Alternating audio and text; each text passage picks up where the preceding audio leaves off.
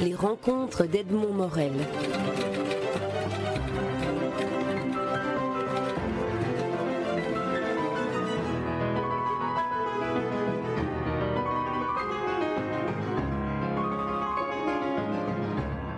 Colombe Schneck, vous publiez votre quatrième roman aux éditions Stock. Le roman s'intitule Une femme célèbre et euh, sous, ce, sous ce qualificatif, euh, vous décrivez le, le, portrait d'une euh, ancienne vedette de télévision des années 60, Denise, Denise Glaser, qui était un, personnage que, que l'on redécouvre, que vous réhabilitez à travers ce roman d'une certaine manière.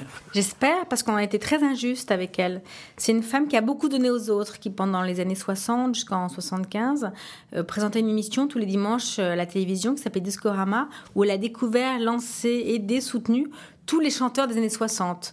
Euh, Barbara, Moustaki, Maxime Forestier, Jean Ferrat, Véronique Sanson. elle passait ses soirées dans les cabarets, elle les invitait de, de démarrer une carrière et elle soutenait leur carrière. Et puis cette femme, pour des raisons politiques, a été virée de la télévision en 75. Euh, elle était de gauche, elle avait manifesté en 68. Euh, elle a espéré revenir en, 81 puisque François Mitterrand va faire la même chose. Hein. Le président socialiste va, va virer les gens de droite pour mettre des gens de gauche. On lui fait quelques promesses. Elle est reçue à l'Élysée. Henri Chapier va la soutenir. Ça va être un des rares.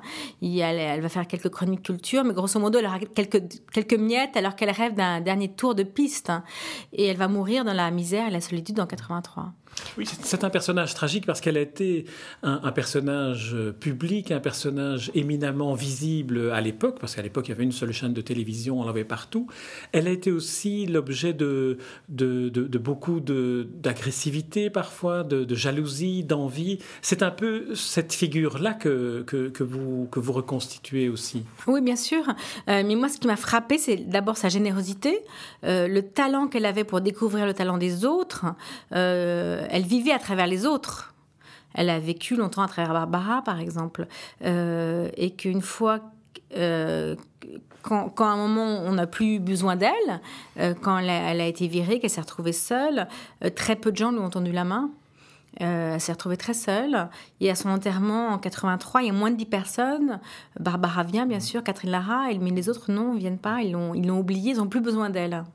C'est une, des, répliques dans un des dialogues dans votre, roman, c'est le, côté scandaleux d'avoir une ingratitude pareille au moment de, l'enterrement de, de, Denise, la créatrice de Discorama. Alors, votre roman, euh, vous adoptez le, point de vue d'une narratrice qui est une journaliste contemporaine, qui est une journaliste de radio à l'heure actuelle, et qui finalement se, se, pose beaucoup de, de questions sur son identité à elle et sa vérité à elle. Euh, elle, se pose parfois la question de savoir si elle n'est pas finalement une, immense imposture. Elle ne comprend pas pourquoi elle est où elle est. Et en découvrant le personnage de Denise, elle essaye peut-être de se comprendre elle-même. Oui, quand j'ai commencé à écrire, je me suis demandé pourquoi j'avais envie d'écrire ce livre, pourquoi je m'intéressais tant à Denise Glaser? Bien sûr, c'est à cause de sa fin. Le fait qu'elle soit tombée, qu'elle ne soit pas relevée. Et je crois que c'est une inquiétude qu'on a tous en nous. Donc je me disais, si j'écris, est-ce que c'est prémonitoire? Est-ce que ça va m'arriver? Ou au contraire, est-ce que c'est une façon de conjurer le sort?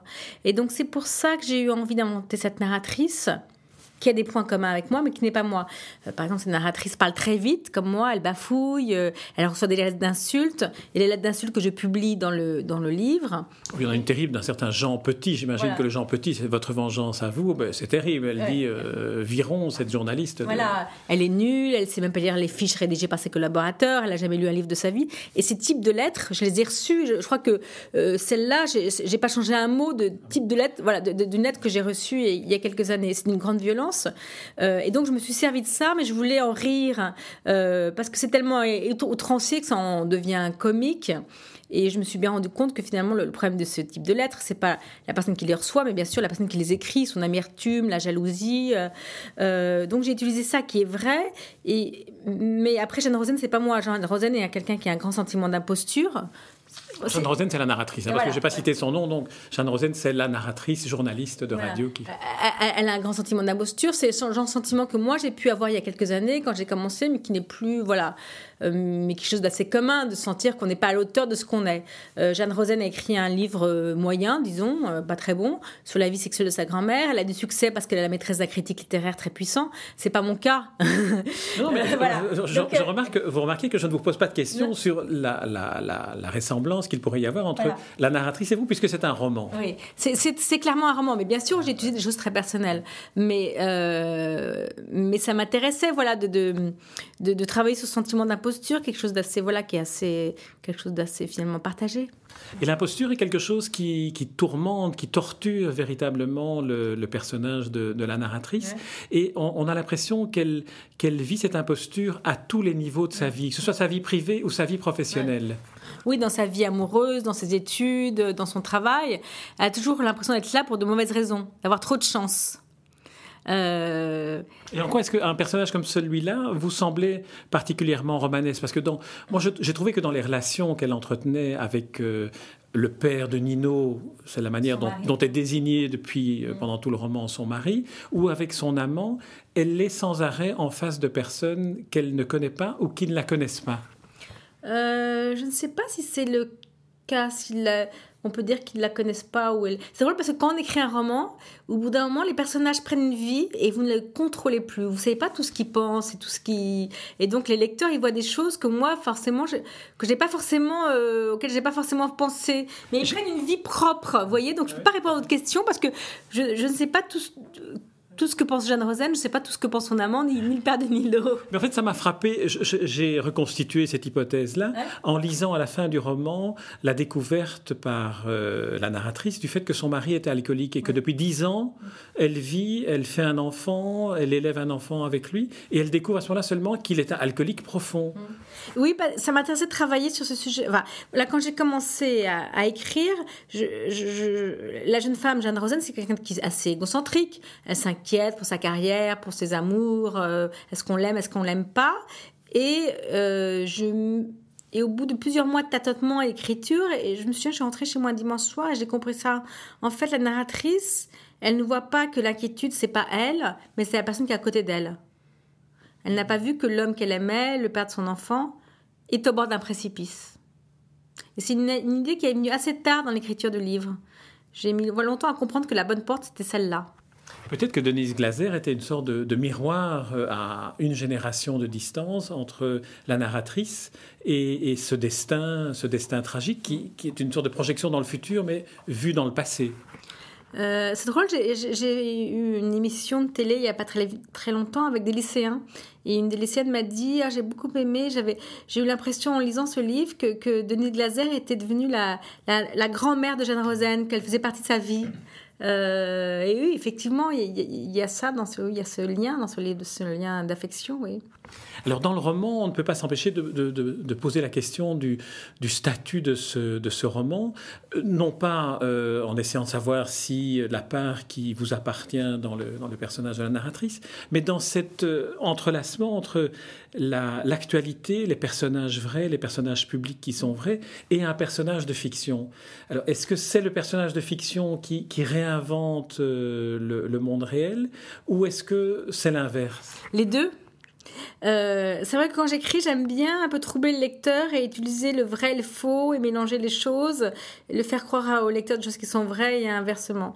Mais euh, pour le personnage de Neddy Glaser qui a existé, qui est un personnage réel, c'est quand même quelqu'un de très mystérieux. Euh, on ne sait pas grand-chose de sa vie privée.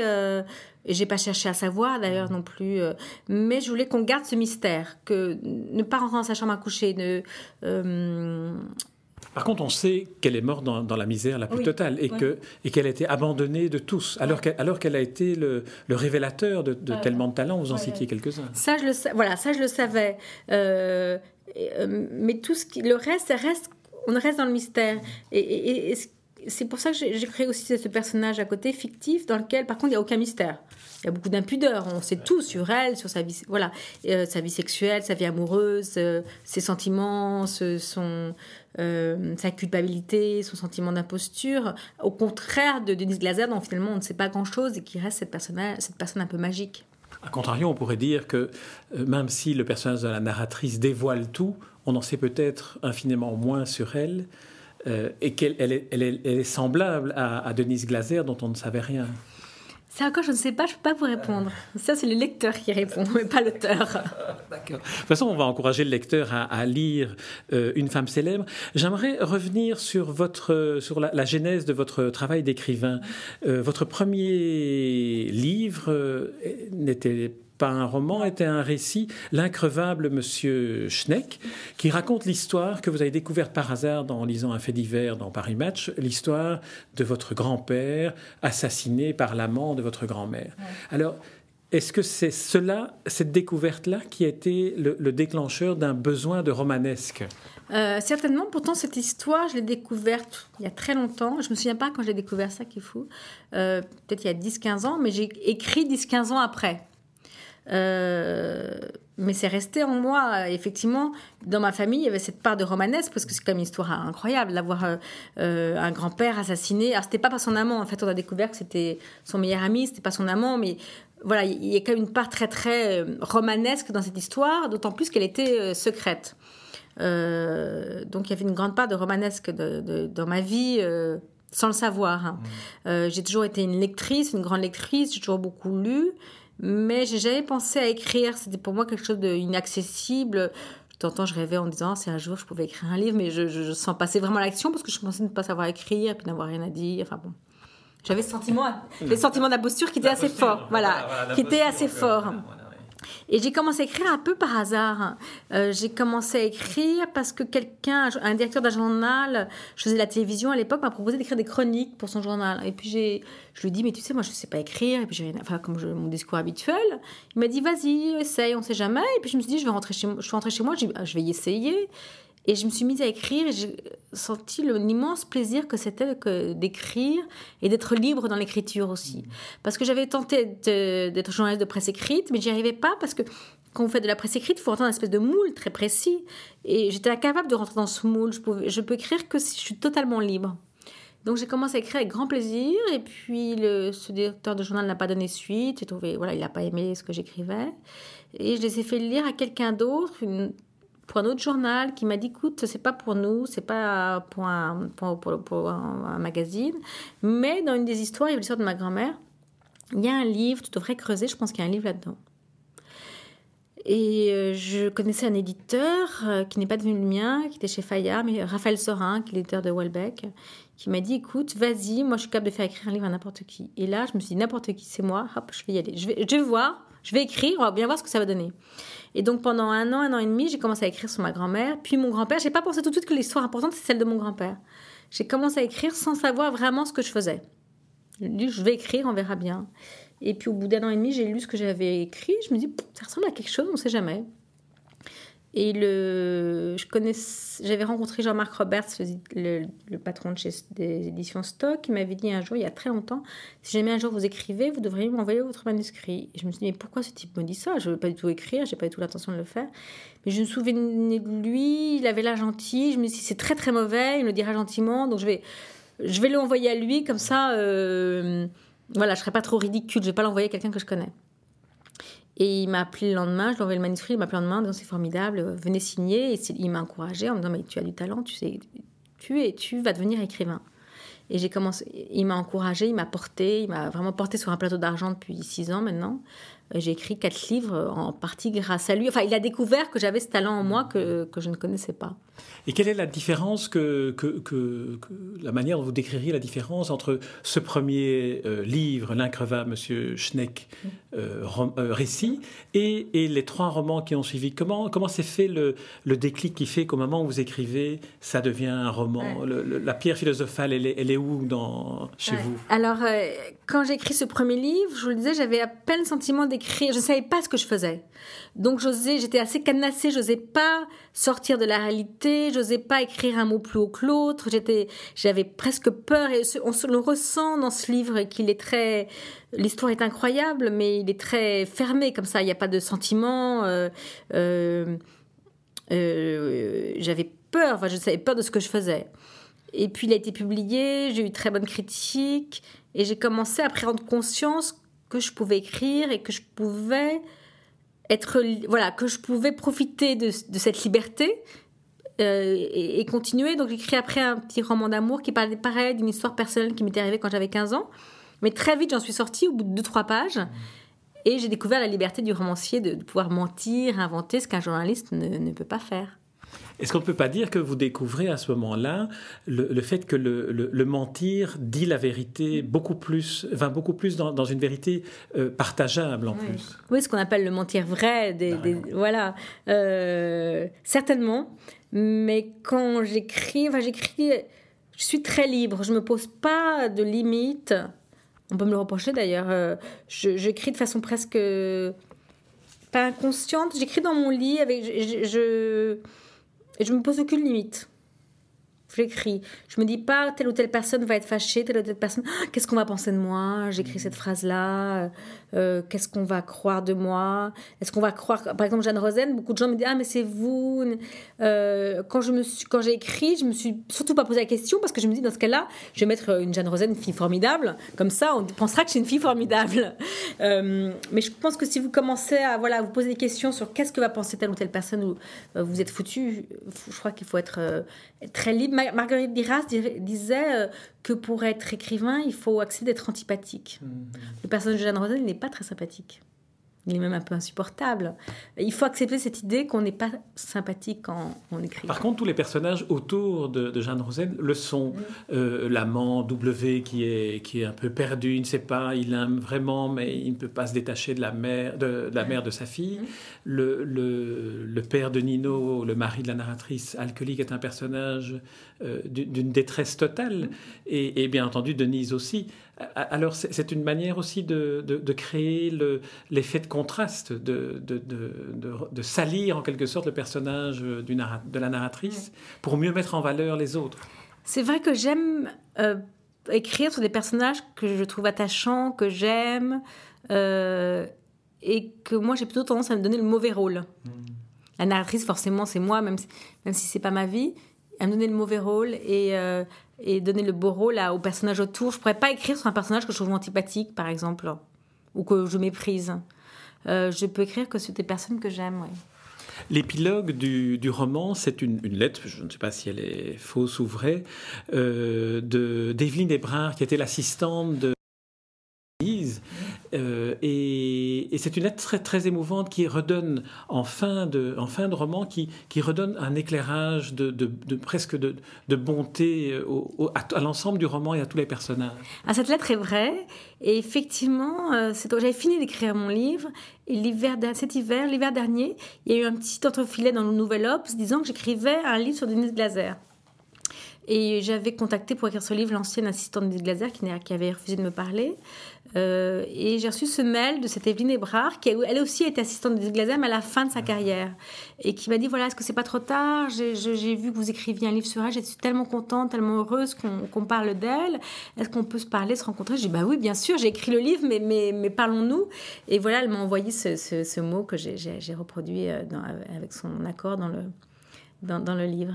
Et c'est peut-être là la, conclusion euh, de cet entretien et de ce livre, c'est le fait que ce livre crée une sorte de bonheur chez le lecteur aussi, grand, aussi intense et aussi sincère que celui que le livre a inspiré à Evelyne Hébrard, qui a connu un des personnages vrais du livre. Et ça, c'est très, très émouvant de, sentir que nous avons, nous lecteurs, une complice qui a connu le, vrai personnage de Denise Glaser, qui est un personnage qu'on a envie de revoir.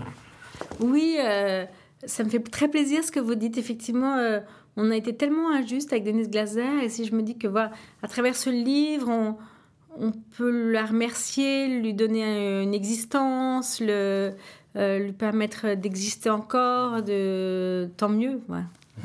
C'est ce que je souhaitais en tout cas. Colombe Schneck, je vous remercie pour euh, cette interview et surtout pour ce très très beau roman qui donne envie de lire les deux précédents que je, n'ai pas lus et qui donne envie de découvrir le, le, premier récit que vous, aviez, que vous aviez écrit à propos de votre, de votre grand-père. Et je trouve qu'il est une, une, très très belle réponse aussi à ces interrogations très parisiennes sur l'autofiction. Qu'est-ce qu'un roman Qu'est-ce que n'est pas un roman? Ceci est un roman, euh, un, vrai, un vrai roman, un beau roman, un roman très émouvant. Une femme célèbre, Colombe Schneck, paru aux éditions Stock. Merci Colombe Schneck. Merci à vous. Les rencontres d'Edmond Morel.